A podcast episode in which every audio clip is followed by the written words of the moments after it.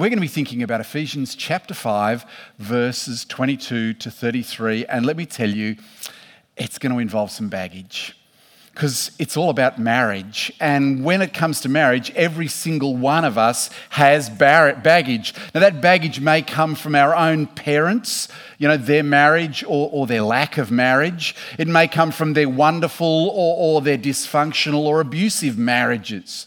Every single one of us has baggage because we've all experienced, you know, husbands behaving either brilliantly or badly.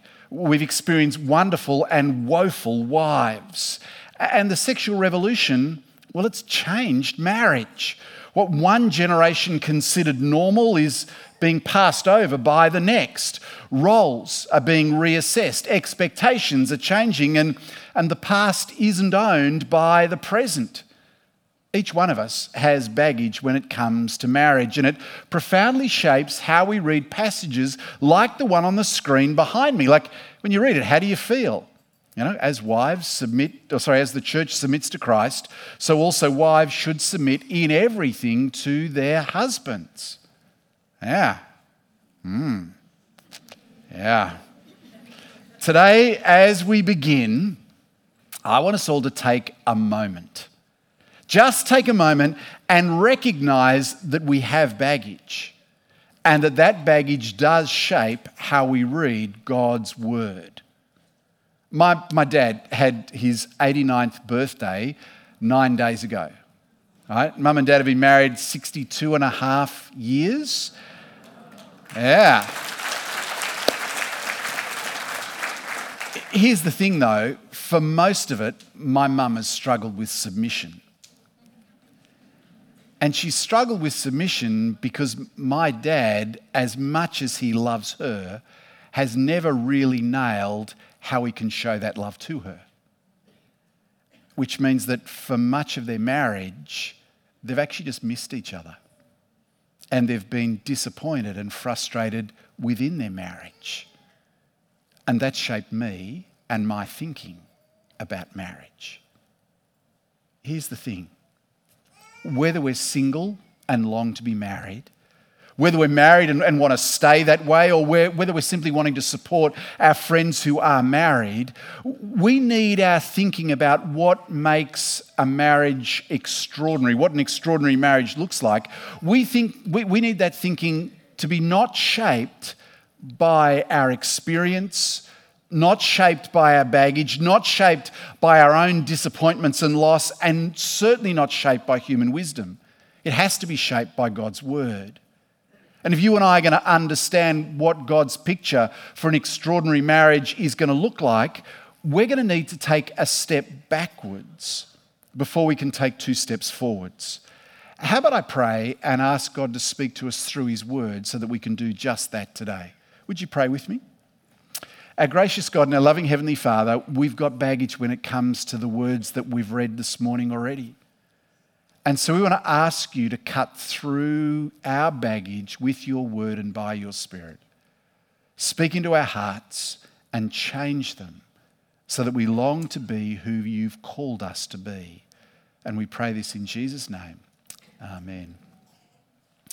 Let's begin by taking a step back and remembering what we've seen over the last three or four weeks as we've looked at chapters four and five.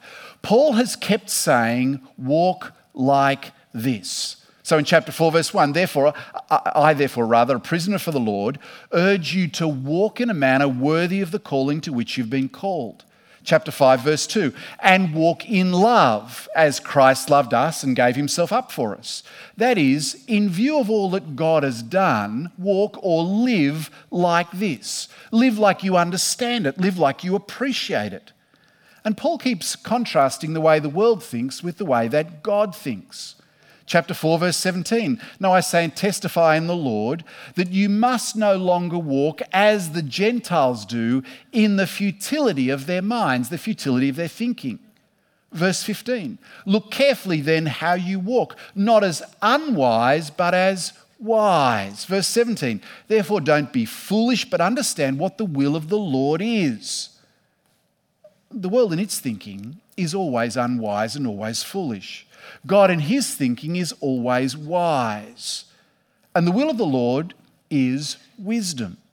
And God's wisdom, we're told in verse 18, is do not get drunk with wine, for that is debauchery, but be filled with the Spirit. And as we saw with Ray last week, being filled with the Spirit has four characteristics.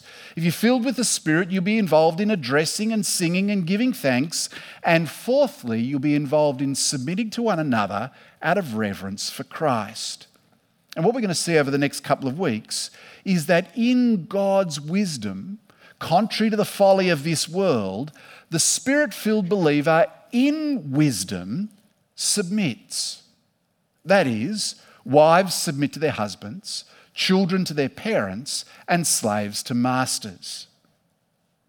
Now, at this point, I want to say very, very clearly that submission is not a four letter word. Can you count? That's, you know what I mean by four letter word. It, it, there's nothing derogatory about submission, there's nothing wrong with submission. In fact, I want to suggest to you it's actually quite beautiful. See, remember in the Garden of Gethsemane, the night before he died, Jesus speaks to his Father. What did he say?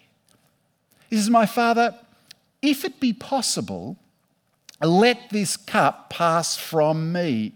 Nevertheless, not as I will, but as you will. What did Jesus do? He placed his will under the will of his Father. It was his free choice. That's all that biblical submission is freely placing my will under the will of another. Jesus freely submitted. God the Son submitted to God the Father. Submission is not a dirty word. It's something that God Himself does, which makes it beautiful. So when our Father fills us with His Spirit, He enables us to be like Him, submitting as Jesus does. And when he calls us to submit to others, he's simply asking us, having been empowered by his Spirit, to be like him. And that, that is always good. And it's also part of what it means to walk in a manner worthy of our calling, to walk in love with one another. And that has to be our starting point when we come to understand what it's going to mean for wives to submit to their husbands and for husbands to love their wives as Jesus loved the church. Our step back simply means reading Ephesians 5 in its context. Let's now hear the commands to wives and to husbands in this context as, uh, as our friends Shayo and uh, Funmi read this passage for us. Thanks, guys.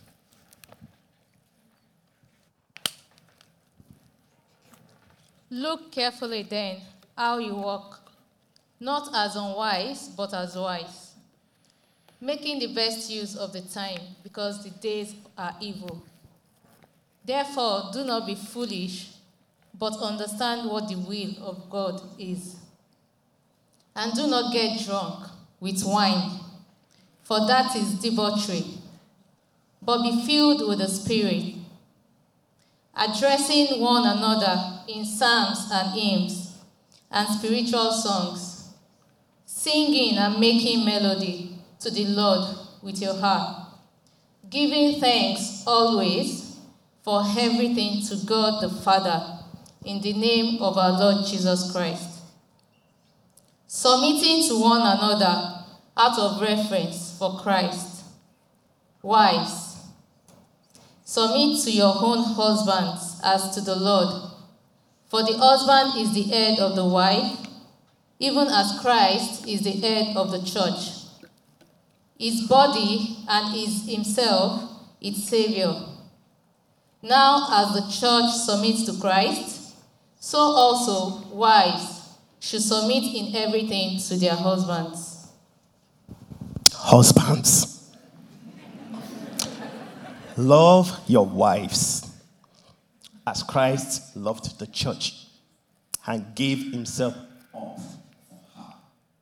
that he might sanctify her, having cleansed her by the washing of water with the word, so that he might present the church to himself in splendor, without spot or wrinkle or any such thing, that she might be holy and without blemish. In the same way, husbands, you should love your wives as your own bodies. He who loves his wife loves himself. For no one ever hated his own flesh, but nourishes and cherishes it, just as Christ does the church, because we are members of his body. Therefore, a man shall leave his father and mother and hold fast to his wife, and the two shall become one, one flesh. This mystery is profound, and I am saying that it refers to Christ and the church. However, let each one of you love his wife as himself. And let the wife see that she respects her husband. Amen.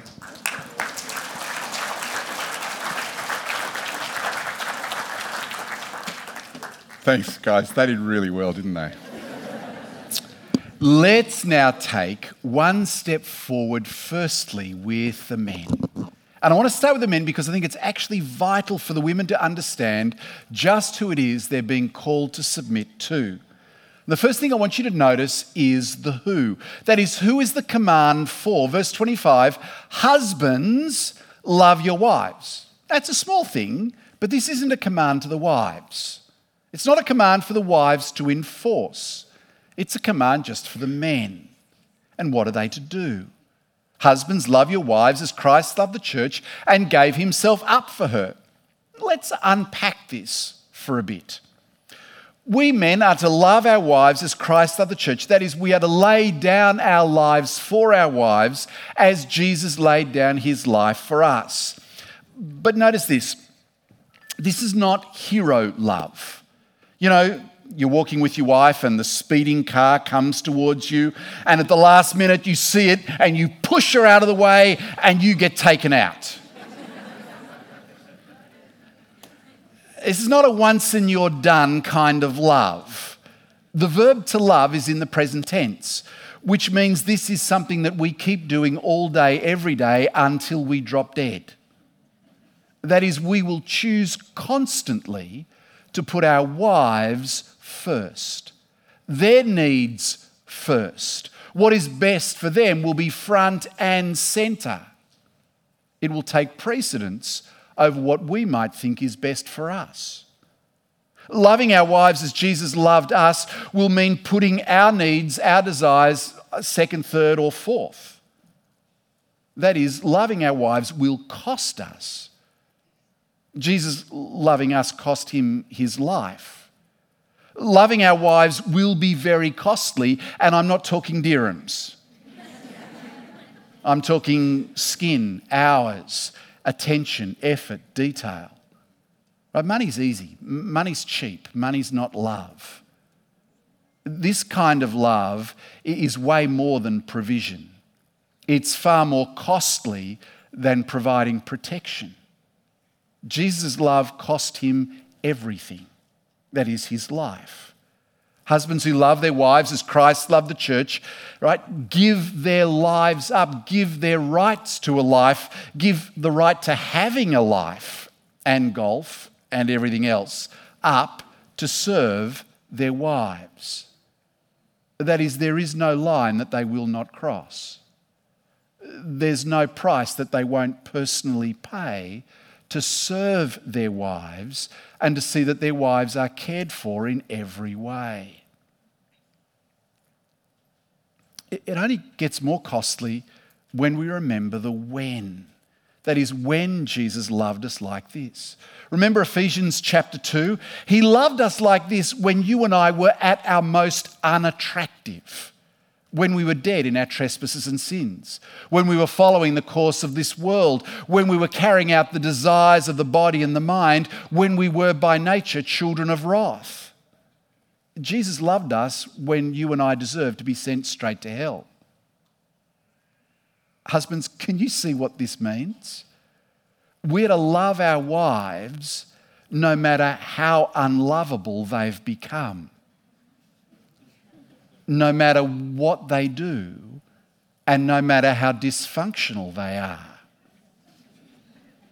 Because that's how and when Jesus loved us. Did you notice the why? Did you notice why Jesus loved us like this? Verse 26 that he might sanctify her. That is, so that you and I might be holy. Verse 27 so that he might present the church to himself what? In splendor. That is, without spot or wrinkle or any such thing. Now, we're not talking physical beauty here. This is not an advertisement for cosmetic surgery, Botox, and fillers. No, no, no, no, no, no, no, no, no. Rather, that she might be holy and without blemish. Jesus loved us. He died for us so that we might be perfectly holy. That's to be the purpose of a husband's love for his wife. That she should, in everything, be holy like Jesus, without spot or wrinkle or any blemish, any blemish from sin. Gents, whether you're wanting to be married or not, or you're already married, stop for a moment and think with me about what this will look like on the ground. What it'll mean is it'll mean that you will make your number one priority to make sure that your wife has the time and mental space to read the scriptures every day. That she has time to spend in prayer uninterrupted by you or anyone else and that you will guard that time for her. It'll mean that it'll be a given that you will make it possible for her to gather with others each week around God's word in a 242 group. That is, you will change your schedule. You will cancel your meetings. You won't go to golf. You'll make sure that she gets there. It'll mean that you'll make time not just for Netflix and chill, but also to pray with her and to encourage her and to walk with her in Christ. And guys, here's the rub. If you don't, you can't claim that you love her as Christ loved the church. You simply don't. Because you don't have Jesus' priorities as your priorities, that is her holiness. It's simply not on your priority list. So, gentlemen, let me ask you what sacrifices are you actually currently making so that your wife grows in Christ? What needs to change? Oh, and ladies, single ladies, all the single ladies, can you hand up single ladies? Yeah, all the single ladies. Ladies, if you are single and you are dating a guy and he says that he loves you, but he's more interested in getting into your pants than he is seeing you grow in Christ, seeing you meeting with others around the word and praying with him.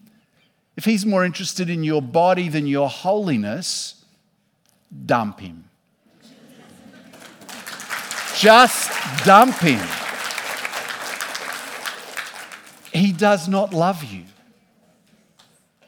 Yes, he has incredibly strong feelings for you it's lust, not love. No matter what he says. See, his actions speak louder than his words.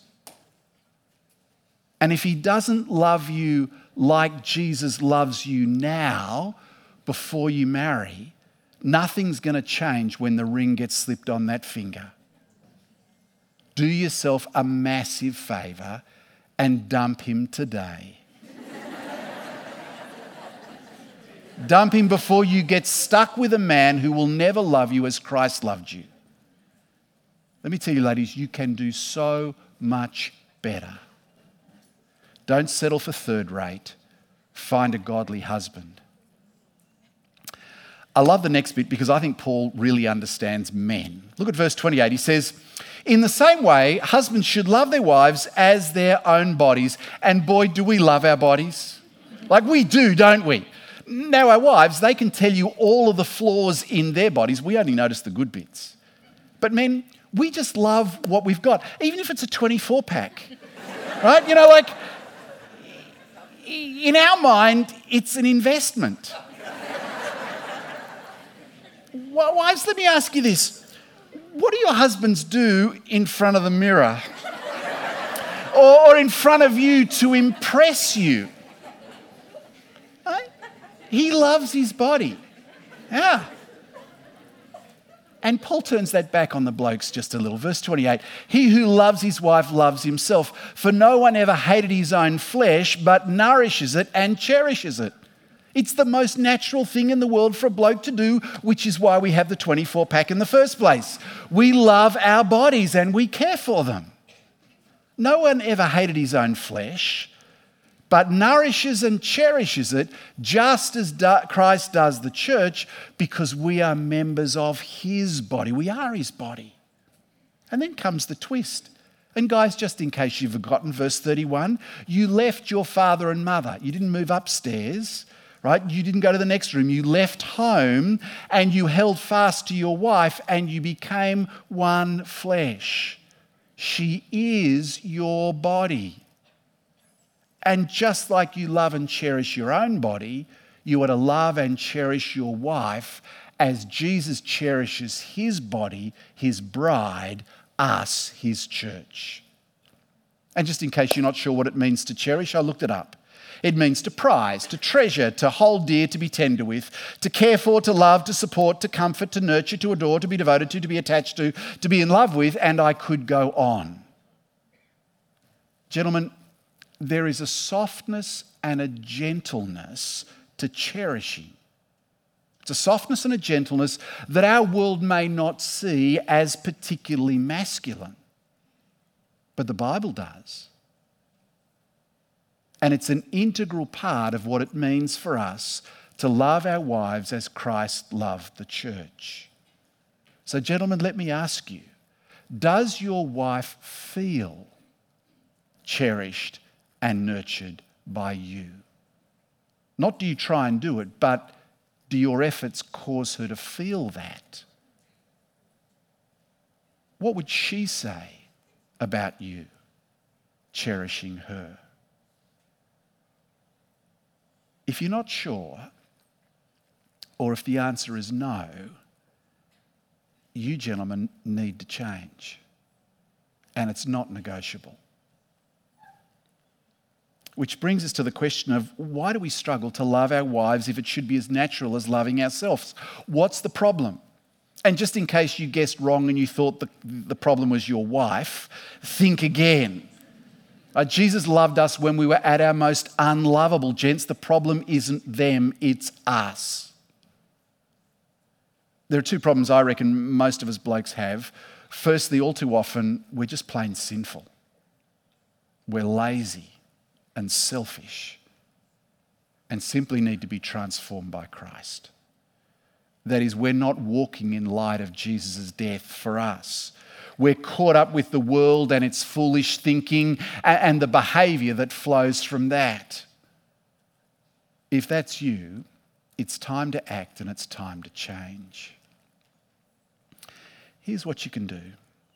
If you know this is you, just reach over quietly. No one can see, but it is lovely seeing you in the back corner doing that, sir. Just reach over to your wife and give her hand a little quick squeeze. That's just code for I'm sorry. It's code for tonight when the kids are in bed, let's kill the TV. Let's put our devices away and let's chat with each other about how I can love you as Christ has loved the church.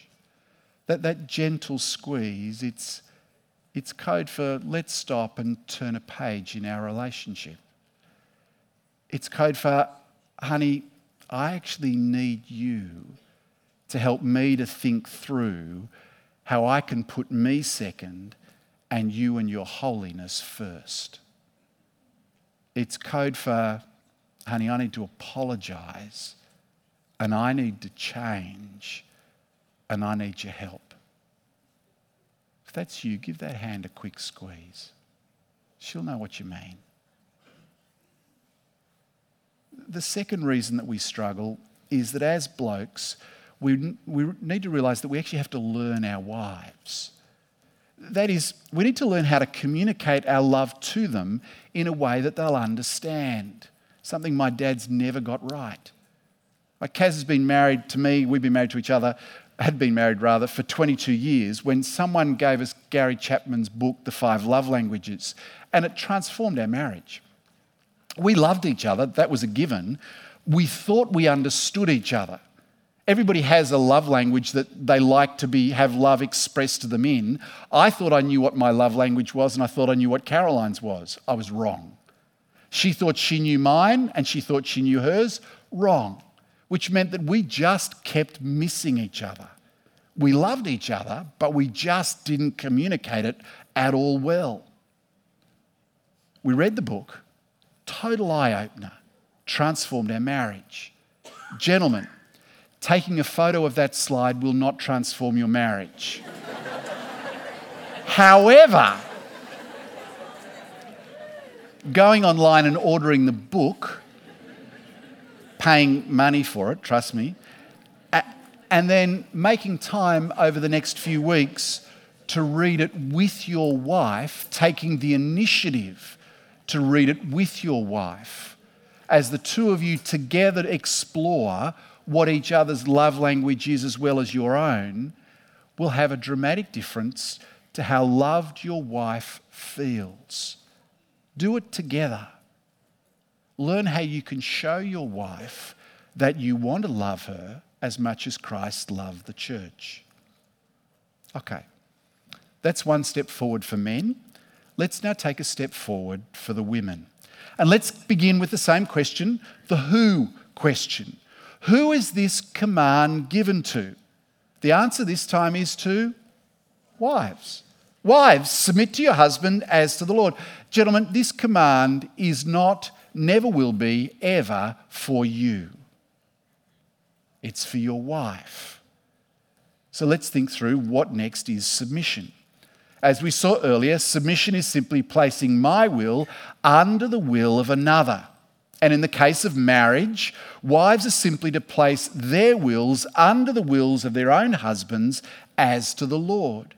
And the reason why, verse 23, because the husband is the head of the wife, even as Christ is the head of the church, his body, and is himself its Saviour. And head here means that he has the authority just as it does in chapter 1, where we read that God the Father has placed everything under Jesus' feet and gave him as head over all things to the church. Jesus' head rules over everything, and we, his body, willingly submit to him. So says Paul, it logically follows, verse 24. Now, as the church submits to Christ, who laid down his life for us, verse 23, and is our Saviour, so also wives should submit in everything to their husbands. And as we saw with Jesus in the garden, submission is a choice. That is, submission is a gift. In marriage, submission is a gift from the wife to her head, to her husband, the one who loves her as Christ loved the church. And like Jesus' submission to his own Father, it's beautiful and it's absolutely voluntary. It's a free gift, freely given by free people who are freely choosing to submit. Notice this husbands are never, ever commanded to make their wives submit. Not ever, not once, and nowhere in Scripture. Husbands cannot and they must not demand submission from their wives. Let me be very clear, clear rather, and say that the quickest way to demonstrate that you as a husband are completely unworthy of that respect of being submitted to is to demand submission. In fact, quite the opposite. I know of no wife who struggles to submit to a husband who loves her as Christ loves the church. Weak and pitiful men demand submission. They believe in some form of hyper headship. They believe that it gives them the divine right to demand submission and to take it by force physical force, emotional pressure, or, or financial manipulation. Gentlemen, our head laid down his life for us. That's what our headship is to look like. Our leadership of our marriage is to look like that, not hyper headship. There is simply no place in any marriage for any form of coercion ever. If your wife tells you that you're being a bully, you know that you're not exercising biblical leadership. You're not leaving your wife feeling loved and secure and heard and supported and cherished. You see, strong and courageous men Strong and courageous men lay down their lives for their wives. They love them as Christ loved the church. So, gentlemen, let me ask you what kind of a man are you?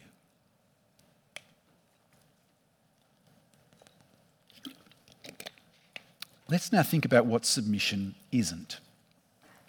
Submission doesn't mean, by definition, that a woman gets tied to the kids and chained to the sink.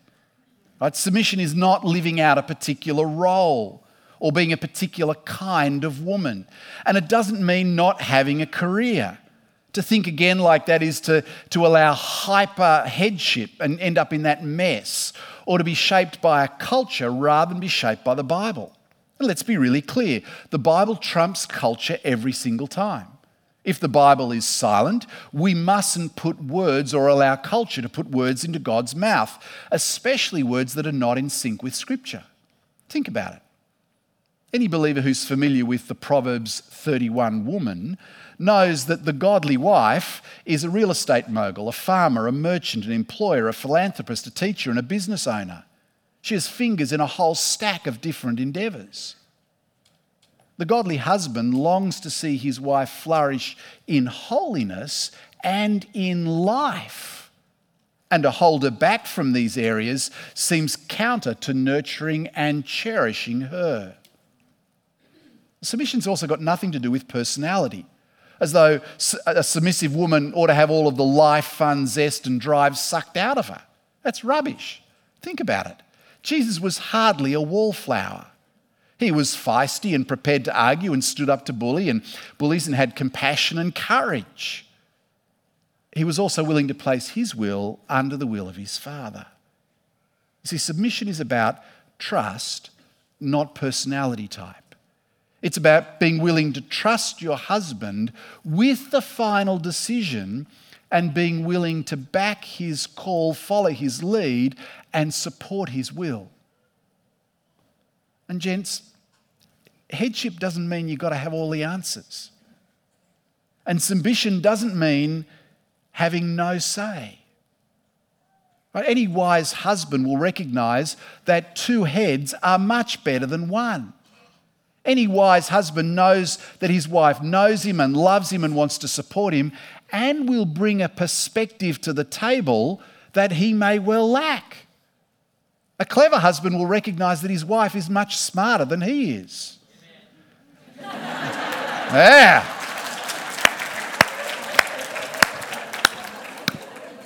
And let me also say this a wise husband who wants to encourage his wife as she submits will want to bring her along with every decision with him as he leads, as he takes initiative. And he will understand that the extent of a wife's ownership of any decision, the extent that she owns the decision, is directly proportional to her feeling that her opinions have been heard and understood and have made a difference to the final outcome. So, why do we struggle with submission? My guess is there are a myriad of different reasons. Many women, I think, struggle with submission because their husbands are sinful. They're poor heads, they fail to take initiative, and fail to lead as Christ does the church. Others struggle because their husbands abdicate and they hand the leadership back to their wives. Uh, others struggle because of the wisdom of the world, which we've seen as actually folly. It's a, it's a so called wisdom that sees that submission is in some way demeaning and beneath a woman and, and makes a woman servile. But that can't be the case because Jesus submits to his Father and it's a beautiful thing. Others struggle because or they're being asked to submit in ways that their culture approves of, but the Bible simply doesn't recognize, putting God's word and culture at loggerheads. Others struggle because they, rather than their husbands, the women, are sinful. That is, they struggle because they want to be independent. They want to have the final say and they want to wear the pants. I think much of the struggle with submission, though, comes ultimately down to what happened with Adam and Eve in the garden when they rejected God's rule. Remember that God punished the serpent and the woman and the man, and as he punished them, he gave them something that was peculiar or particular to them that they would struggle with, struggle with every day, and that would remind them that they have rejected God and that that rejection comes with consequences. In Adam's case, it was the frustration with work. In Eve's case, we read this, and God said, Surely I'll multiply your pain in childbearing. In pain shall you bring, forth children. Now, thankfully, that's not an everyday occurrence. Yeah. But the day to day is this Your desire shall be contrary to your husband, but he shall rule over you. That is built into the relationship between husband and wife from this point onwards will be the frustration that the woman will want to rule, but that desire to rule will be frustrated. Which is why, if we come full circle back to our first step back, we can see that submission is actually evidence of being filled with the Spirit. That is, when the wife who has been filled with the Spirit, when she is able in a godly way to recognize that frustration that God has placed in our marriages because of our sin, and yet she's still able to submit to her husband, knowing that this is God's will for them both, that is evidence of the Spirit at work in her, transforming her. Which means that the starting place, if you're struggling to submit to your husband, is to ask God to fill you with His Spirit, to empower you to walk in a manner worthy of your calling. And one of the best ways for the Spirit to work is to fill your head and your heart with His Word and take time to think that word through and pray it through. My suggestion is if you're struggling, spend some time this week in Ephesians 4 and 5. Read it through, pray it through it will bring significant fruit in your heart and in your mind and in your marriage. Let's, fifthly and finally, let's think through a couple of ways forward from here. For the marrieds, for those who'd like to be married, and those who long to support the marrieds. Firstly, if you're a married woman and your husband is doing a great job at loving her, loving you rather, uh, as Jesus has loved you, please, please, please, please, please take a moment today to encourage him. Just lean in now if you want to. Oh, that's a secret sign. Honey, you're doing a great job. The couple before you don't move, don't think anything of it. Make sure that he knows that you appreciate the way that you're doing this, that his sacrificial love for you. Ladies, secondly, if you're married and you know that you've been struggling to submit to your husband, this is your time to actually reach over and gently take his hand. Give it that gentle squeeze, which is code for I'm sorry. It's code for tonight, let's create some space so that we can have a chat about how I can support and encourage you to take initiative in leading us both. It's code for I've been taking the lead and I'm sorry and I need to hand the reins back. I want you to lead me as Christ leads us both.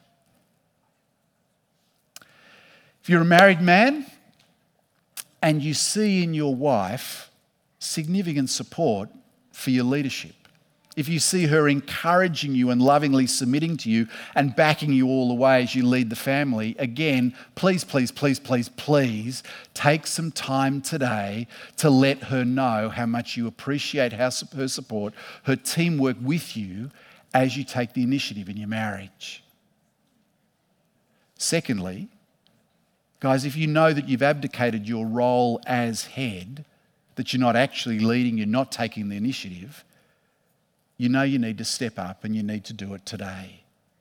So, again, reach over and squeeze that hand, and tonight, over a cup of tea or a glass of wine, take the initiative to start that conversation with your wife.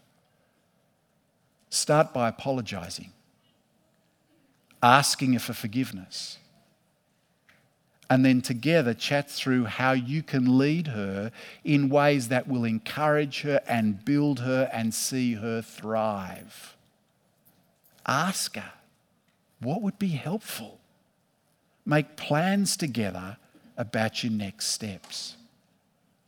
And husbands, look, one really easy next step is to log on to fellowshipdubai.com, equip, and sign up for next Saturday night.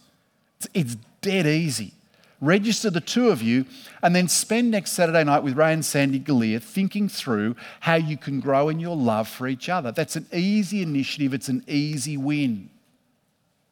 www.fellowshipdubai.com slash equip. Just get out the phone now if you know you might forget. Right? Your wife will love you for it.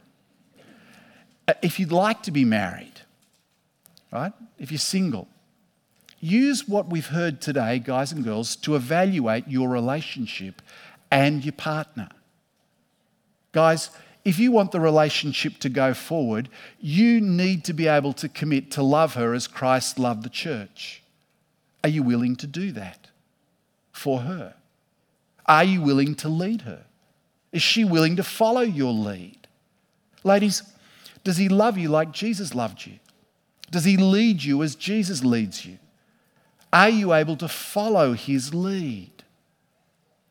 Guys and girls, if the answer to any of those questions is no, for goodness sake, absolute minimum, have a conversation with your boyfriend or with your girlfriend. And unless you see real change this week, not this month or this year, this week, you know what to do. Dump them. Break up. You're heading for a train wreck. Get off the train before the crash happens. And if you'd like to support those who are married, first thing to do is pray for your family and friends who are married in the light of Ephesians 5. Secondly, do more than pray, ask them. Ask them how they're going and ask them specific Ephesians 5 questions about their marriages. So if you're a guy, ask your male friend who are husbands, how are you actually going specifically at loving your wife as Christ loved the church? And ladies, ask your married friends how they're going at encouraging their husbands in their leadership, how they're going at submitting to their head. And as they answer, rejoice with the wins and pray for them in the struggles. And then follow up in the weeks to come to see how God is helping transform them to be more and more like his body in holiness. How about I pray? Our gracious God and our loving Heavenly Father, we are so thankful for the gift of marriage. We're so thankful for the gift of your Son dying in our place. Father, we pray that husbands really would love their wives as Christ loved the church and would be passionate about their holiness. We pray that wives would respond in submission to their husbands as they submit to you. Father, we pray for those who are yet to be married that they would only seek out relationships with the opposite sex that will honour you in everything. Help those who are in relationships that are unhealthy now to take the hard step of ending them today. And we pray these things in Jesus' name. Amen.